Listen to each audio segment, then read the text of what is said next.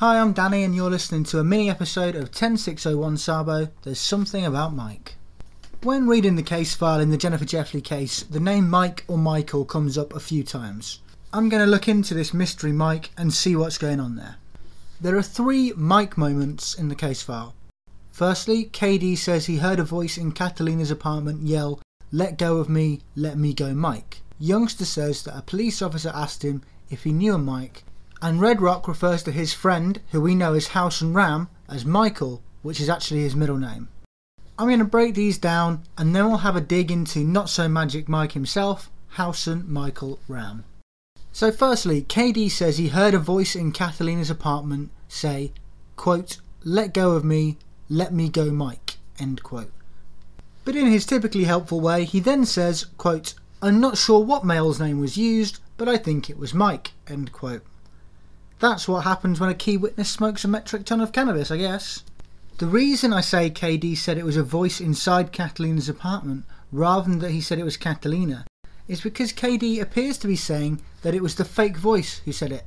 Remember, the fake voice was the voice that was trying to sound like an old lady during the commission of the murder.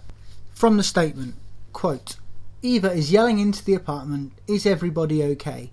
The person inside says that everything is fine, you can go back upstairs. The voice was impersonating an old lady's voice. Eva then told me and Youngster to go back upstairs. She was worried that the apartment manager would find all this traffic going to her apartment. But just before we went back up the stairs, I heard the same voice from inside the apartment say, Let go of me, let me go, Mike. I'm not sure what male's name was used, but I think it was Mike. End quote. Without a recording or an exact transcript of what KD said, it's hard to know whether he said he thought he heard the name Mike or a man's name that could be Mike or really what he said. If it was the fake voice, then that would suggest that Mike was one of the accomplices and another accomplice told him to let go of them, which doesn't make much sense. If the voice was actually Catalina, then it would suggest that she knew her attacker, which doesn't fit with anything else that we know about the crime. She didn't let the killer in, they broke in. Although there is another explanation, suggested by someone else who's interested in this case, Katina. She suggested that KD didn't hear Mike, he heard, Let go of me, my God. Catalina was, of course, very religious and could have been calling out to her saviour in a time of great need. This is obviously speculative in the extreme, and we have no way of knowing, but it's an interesting possibility. My view is that the most likely possibility is that KD didn't hear this at all.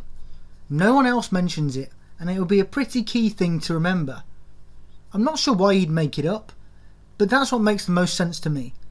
That's why we have the discrepancy of the fake voice saying, let go of me, to an accomplice, because KD hasn't thought his story through. So, Mike moment number two. Youngster said that an officer came up to him when there was a crowd gathering outside the apartment and asked him if he knew a Mike, which he said he didn't.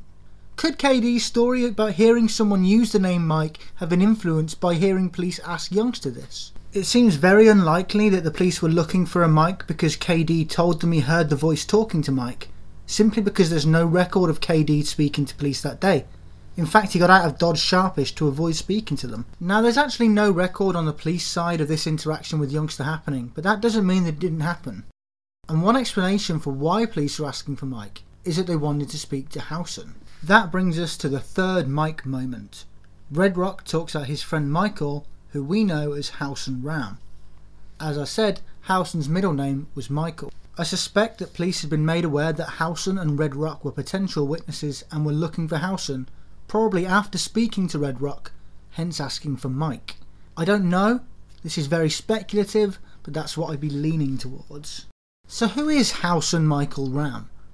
At the time of the murder, he was 19 and hanging around with 36 year old Red Rock, who, despite a reputation as being a dope fiend, only had a cannabis possession charge from five years before the murder.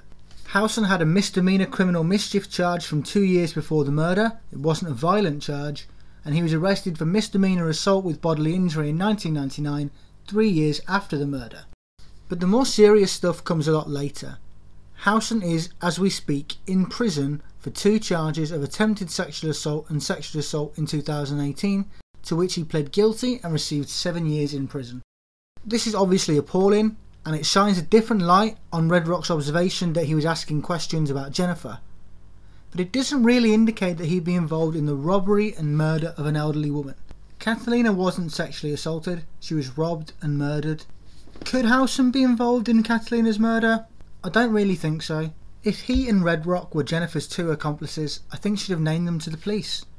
Jennifer says precisely nothing to implicate them, and in fact, neither does anyone else. With that said, let's be fair and look at two possibilities of Howson being involved.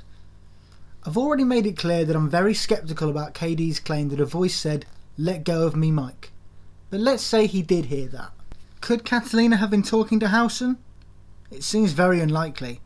There's no evidence of a connection between the two.